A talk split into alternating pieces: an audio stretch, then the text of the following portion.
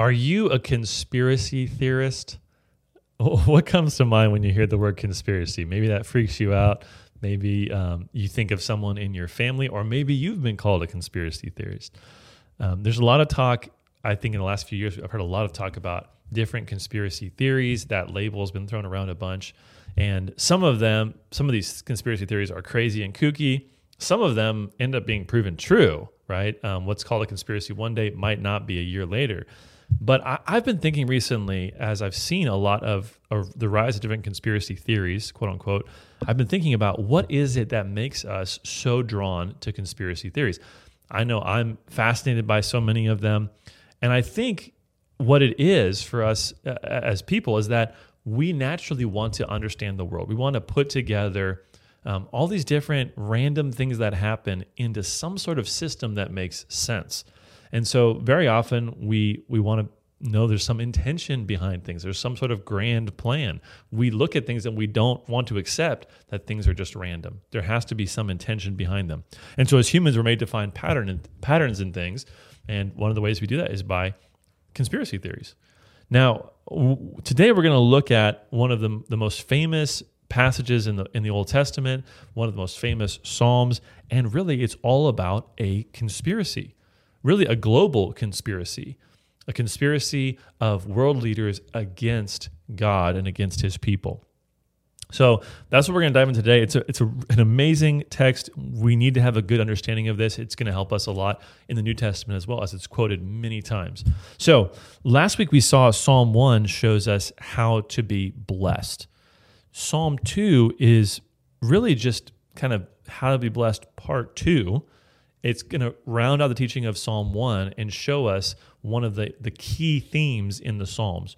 So Psalm 1 as and, and 2, we said last week, they together provide an introduction to the Psalter or to the book of Psalms. And so there's lots of connections and uh, similar words and themes in these two Psalms, even though they're very different in a sense. Psalm 1 we saw focuses on the Torah, on the word of God or the law of God. And this is a crucial foundation for the Psalms. We, we mentioned the other two Torah Psalms are Psalm 19 and Psalm 119. So these three Psalms will be very, very important in how the book of Psalms is laid out. But Psalms 2 has a or Psalm 2 has a different focus. It's not focused on the Torah primarily, it's focused instead on the Messiah, the chosen king. So Psalm 2 reminds us that the, the foundation of the Psalter is not just the Word of God, it's also equally the kingship, the, the, the kingdom of David, the covenant with David, and the kingship of Israel, and especially how that is a picture of the ultimate reign of God Himself. So many Psalms we'll see bear the name of David and should be read in light of the Davidic covenant in 2 Samuel 7. If you're not familiar with that, go back and watch our episode on those chapters in 2 Samuel. It'll be very helpful for you. But we often hear some of these psalms referred to as messianic psalms. So, psalms that directly prophesy about Jesus. Um, this would be one of them that's often referred to as a messianic psalm. But there's a sense in which if the psalms are heavily shaped by King David, then in a sense all of the psalms are messianic. There's a there's a messianic uh, foundation to everything in the psalms, and they all in some way point to Jesus. So you know in the also, like I said, Psalm two and Psalm one are probably well, they they're maybe not not one psalm, but they're connected heavily, and we see evidence of this in uh, Rabbi Johanan in the Babylonian Talmud, and he says this. He says every chapter that was particularly dear to David, he commenced with happy and terminated with happy. He began with happy, as it is written, "Happy is the man." That's Psalm 1 1. And he terminated with happy, as it is written, Happy are they that take refuge in him. That's Psalm 2 12. So there seems to be, at least from this quote, that certain people thought that these two were actually one psalm. So we'll see a little bit more of that. Like I said last week, we'll look at the connections between these psalms. And also in some manuscripts of Acts 13 33, when it references the second psalm, some of those manuscripts actually say the first psalm. So that's sort of the foundation for thinking that these two could be one, or at very least, there's great connection between these two. So we're going to look at this messianic psalm. It's a very dramatic psalm as well. I want you to notice that as we're going through this. There's four different voices, so to so to speak, in this text, and so there's a lot of dynamics and and drama in this text. We also know that the, the writer of this psalm is David. We see this in the New Testament quotation of this passage in Acts 4 25. So David is the writer, even though he's not explicitly named. So the purpose of this psalm is to demonstrate this global conspiracy, to show how there is this unified hatred of men, and especially world leaders, against God's Messiah. That's one purpose. But it's also to foretell the victory of Christ over that conspiracy. God's not afraid of this conspiracy. He's going to crush it, he's going to win. And the third purpose is to exhort men to submit to his rule. So, if this is true, if there is um, a conspiracy that will fail and God will be victorious, then this should show us the path to true blessedness, right? Is following God, submitting to the Messiah. So, and like it's been mentioned already, just as the first psalm starts with blessed, this psalm will end with blessed. So, both of them together show us the path of blessing. So, let's jump into the text of this psalm. I think it'll be very encouraging for you. So, verses one through three, we see the conspiracy. The conspiracy. It starts off this way Why do the nations rage and the peoples plot in vain? The kings of the earth set themselves, and the rulers take counsel together against the Lord and against his anointed, saying, Let us burst their bonds apart and cast away their cords from us. So in verses 1 and 2, we see there's a plotting and raging of human leaders against God and against his anointed. So this is important because the Davidic king, according to the Davidic covenant, was supposed to rule and reign over the world. The Davidic king was a, a mediator to bring God's reign into the world. So this goes back to the Garden of Eden when God first put a man in charge as king over his creation. And the Davidic king is supposed to be coming back to that, restoring that, and showing what God's reign on earth looks like. They were supposed to mediate God's rule on the earth. So many see this psalm as a coronation psalm. So at the crowning of the king, this would be this would be read. The picture is of the king ascending to his throne, but there are people, even as he's ascending, who are plotting against him to take him down. And what we see is that through their plotting against the king, they're plotting against God himself. The king and God are closely aligned. So this reminds us that people have always been opposed to God. There's nothing new about that. There's always been people who want to stop God's purposes. And of course, we see that in our own day in certain ways, but it was true back in David's day as well. The, the phrase in verse 1 of plotting in vain um, is the word murmuring or meditating. It's the same word used in Psalm 1, verse 2, but there it was used of meditating on God's word. So the wise man is the one who meditates on God's word. The fool here in, in Psalm 2 is the one who plots against God, who meditates on how they can destroy God and undo his plans. That's a foolish way to live. And then we see in, in verse 2 the rulers take counsel together that word counsel is the same word as Psalm 1 1. So, one more connection that we can see here. So, we're starting to see some of these connections between the two Psalms, which are obviously intentional. God wants us to, to have both of these themes and see how they relate to each other in terms of being blessed. So, they, they do this, though, against the Lord and against his anointed. So, there's Yahweh, the Lord, and there's a second figure, the anointed. That word is the word Mashiach or the word Messiah in Hebrew. And that refers to an anointed one, a chosen one. Um, that's a very important theme in Scripture. And so we see that this is a messianic psalm. It's pointing to David as the Messiah, but really to the ultimate Messiah, who is Jesus Christ. In verse 3, we see that the, the kings begin to speak. They want to break apart God's bonds or his cords. Um, this is probably a reference to the Torah. They're probably referring to God's law and saying that they don't want to be bound by God's law or have to live in conformity to it. So we see here again, sinners hate the authority of God. False religion often wants blessing from God without the rule of God. And so they're upset. They're upset that God has some control over them, that He's given them laws to guide them. And it's amazing. People will find any way to avoid God. And so they'll, they'll reject God's word. So we see that God's word is sort of dividing humanity. It's showing those who rebel against him and those who love him and delight in him. And so there's a connection here again between Psalm 1 and Psalm 2. Uh, in Psalm 1, we see that these, these rules or laws from God are a way to guide us into blessing and into righteousness. And here, people are rejecting that, and they're going to face the consequences for it. Even that, you know, we see before this in Scripture a connection between God's law and God's kings. Um, in Deuteronomy 17, verse 18 through 20, there's a command given that when a king comes to the throne, he has to write out a copy of the law for himself. So he writes it out and then he reads that word every single day. He meditates on it, he soaks himself in it in order to be conformed to it. So kingship and Torah were always meant to be intimately connected.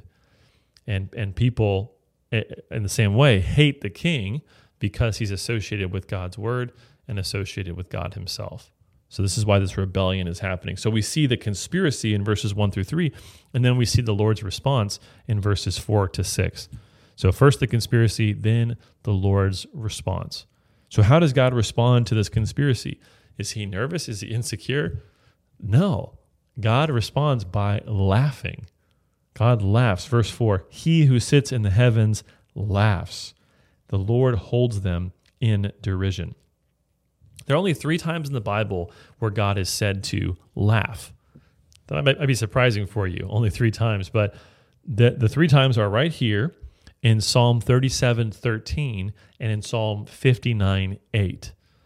And you can look them up, you can read them in context, but all of them have the same basic context, which is that people are opposing God and opposing his, his king and opposing his people and thinking that they can stop the plan of God. And God laughs at them. This is a this is a thing worth mocking that someone would think that they can stop God's purposes. So there's there's sort of truth in the old saying when man plans, God laughs except maybe you could modify it and say, when man plots, God laughs. When man plots and thinks that he can over overrule what God has said, this is a ridiculous thing. This is something worthy of being mocked. So God laughs, he holds them in derision. This is the word scoff from Psalm 1 1. So just as there's an evil way to scoff, mocking God, here God is mocking them. He's mocking the wicked, he's scoffing at them. And so God is not intimidated by these conspiracies. He's not. Verse 5 and 6, he says, Then he will speak to them in his wrath and terrify them in his fury, saying, As for me, I have set my king on Zion, my holy hill. So God rebukes them, right? Yahweh is speaking here, and he's saying, I've placed my king in Zion. God has established a king, and he's established him in Zion, my holy hill. So, Zion, if you're not familiar with that, it's the name for Jerusalem.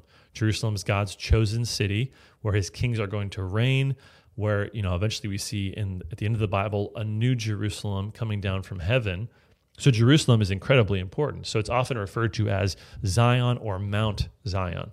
Now, for me, whenever I, I hear Mount, when I was a kid, I heard mountain, I would think, you know, what we would call a mountain in California, something massive. But for them, a mount was just any sort of hill. So uh, Zion or Jerusalem is on a hill, but it's not a, a, a very massive hill. But God is saying that the place that He's chosen for His king to rule, He's established His king there. And so He's rebuking them. Then in the next three verses, verses 7 to 9, we see the king's rule. So now the anointed one, this Messiah, is speaking and he's quoting the Lord. Look at verses 7 to 9. I will tell of the decree. The Lord said to me, You are my son. Today I have begotten you. Ask of me, and I will make the nations your heritage and the ends of the earth your possession. You shall break them with a rod of iron and dash them in pieces like a potter's vessel.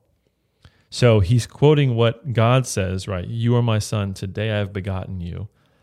And this is an amazing phrase, right? This is a phrase that has echoes it echoes back in Scripture, and then, of course, it echoes forward in Scripture. We see amazing connections with this phrase. Now, there are only a few people in the Bible that God calls his son.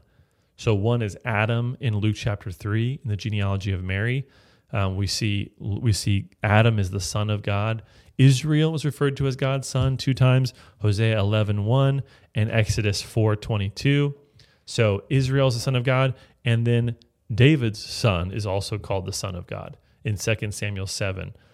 So this this someone being called the son of God is very significant. It's clearly tied to kingship because of the Davidic covenant in 2 Samuel 7. But this is this is a very important phrase. And in Christ's ministry, he as the anointed one unsurprisingly, this phrase you are my son comes up several times and it should always remind us of Psalm 2 and what's happening here. That it's a sign that God is bringing someone who can undo these conspiracies of world leaders. It, it, there's three different times where this phrase "You are my son" or something like it is used at key moments. So one is his baptism. In Matthew chapter three, we hear the voice from heaven, right? God's voice saying, "This is my son, with whom I am well pleased." So here, God's combining the words of Psalm two, "You are my son," with the, the words of Isaiah 42 1, where it says, He's the one, my servant's the one in whom I delight. So Jesus is the Son of God. He, that's affirmed at his baptism. It's affirmed at his transfiguration as well. These, these very key pivotal moments in the ministry of Christ baptism and transfiguration, when he's revealed in his glory to his, his three disciples, the voice comes again and says, This is my beloved Son. This is my beloved Son. And then the third time we see this is at the resurrection. Now, this is not recorded in the Gospels, but in Romans chapter 1, Paul says that the, the resurrection declared Jesus to be the Son of God. So, Romans 1 3, speaking of the gospel, Paul says, concerning his Son, who was descended from David according to the flesh, so a connection there with the Davidic kingship, and was declared to be the Son of God in power according to the Spirit of holiness by his resurrection from the dead, Jesus Christ our Lord. So, the way that he's declared to be the Son of God in this power, which again reminds us of Psalm 2, the way he achieves that victory over the powers of this world is by being resurrected. So, Jesus multiple times is referred to as God's Son, fulfilling this passage, pointing to what it's all about, which is that there's going to be victory through Jesus Christ. And then in verses 8 and 9, we see that God grants to his son to rule over the whole earth, right? There's judgment coming, and that's depicted by an iron rod meeting with a uh, clay pot, right? Iron rod is, is hard, it's not going to break, and a clay pot will shatter. And so God's the picture is there is God's going to destroy the world. He's going to judge those who have been in rebellion against him, is the idea. And then we see the, the final stanza here, verses 10 to 12, we see the warning. So we've seen, you know, that, there's a conspiracy, how God is going to answer that conspiracy, and now how should we live as a result? What should we do? And it's very straightforward. It says, Now therefore, O kings, be wise, be warned, O rulers of the earth, serve the Lord with fear, and rejoice with trembling. Kiss the Son, lest he be angry with you, and you perish in the way, for his wrath is quickly kindled. Blessed are all who take refuge in him. So here's the, the final word right? What should we do in response? Well, we should end the conspiracy. Maybe we can't stop it globally, we can stop it in our own hearts. Are we living in a way that is in opposition to God? Well, this is not going to work. This will not succeed. There is not a good end if you're in rebellion against God. So, what we should do is we should stop trying to oppose God's will and instead submit to the Son. In verse 11, that the second phrase there, rejoice with trembling, is an interesting phrase. It's literally shriek joyously with trembling. That's the, the, literal rendering of it. Shriek joyously with trembling.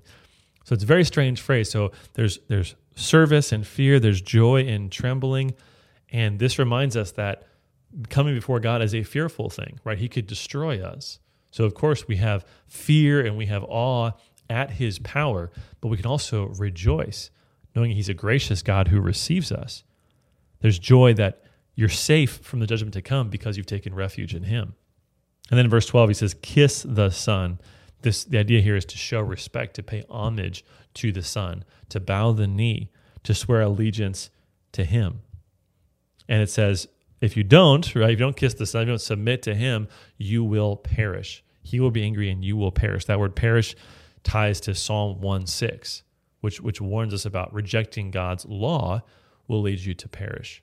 Here, rejecting the Son leads you to perish because the Son and the Word are so closely united in purpose. So don't perish, but instead it ends with saying, Blessed are all who take refuge in Him.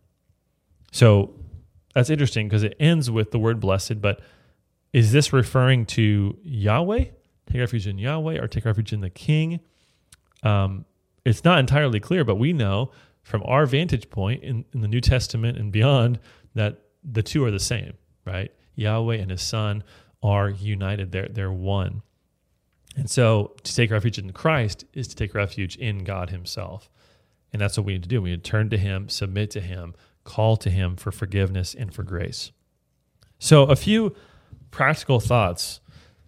Again, Psalm 1 and 2 show us that there are only two ways in this life. So who are you trying to please? You're you trying to please the word or, or the world or trying to please Christ?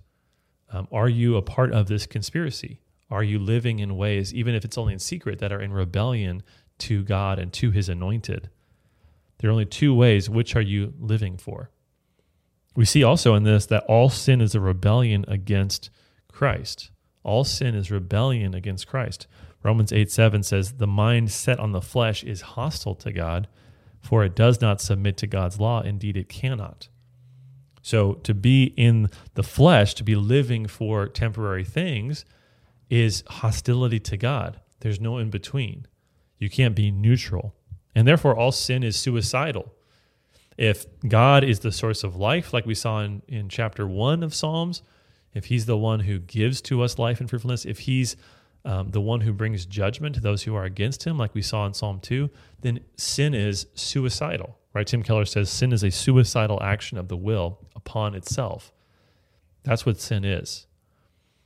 Also, we should not be surprised that the world hates God.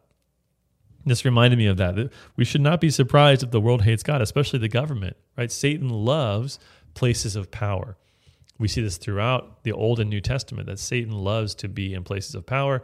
He has um, people that he that are working for him in all these places, and so we shouldn't be surprised when things happen in the world that are against God and against His His purposes. Also, I think from this we can see that there is comfort um, in spite of the opposition of the world. This psalm is actually employed by the disciples in Acts chapter 4 to praise God and to receive comfort. Let me read from Acts chapter 4 just quickly, because I think this is so, so helpful. In Acts chapter 4, the disciples have just been abused, they've just been punished for preaching Christ. And they come back and they tell the rest of the disciples what have happened, what has happened, and it, this is their response. They say, "Sovereign Lord, who made the heaven and the earth and the sea and everything in them, who through the mouth of our father David, your servant, said in the Holy Spirit, why did the nation why do the Gentiles rage and the peoples plot in vain?" And so he quotes here from Psalm 2.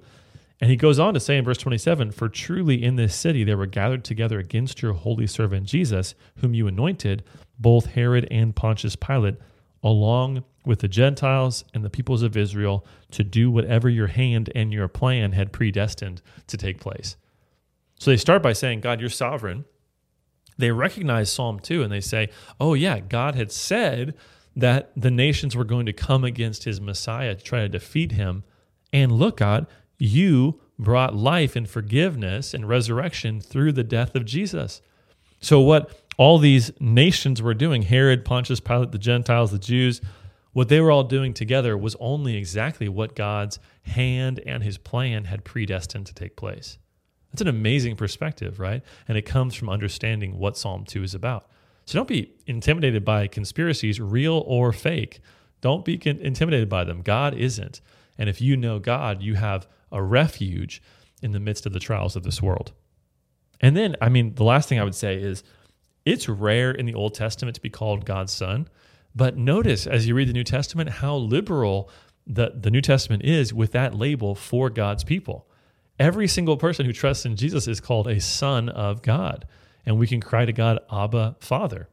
That's an amazing thing right? That God would give that to us, to all of us, because in Christ's death and resurrection, he gains for us an adoption, right? He forgives us, he gives us his status so we can be united with him and we're adopted into God's family. So there's no second class citizens in the kingdom of God. We're all sons. In fact, even if you're a, a, woman listening to this, you are called a son of God because in Roman times, a daughter would often be considered a second class citizen. She couldn't gain an inheritance. But God gives to all of us that status of son, meaning that we have full inheritance, right? All of the blessings that God can give.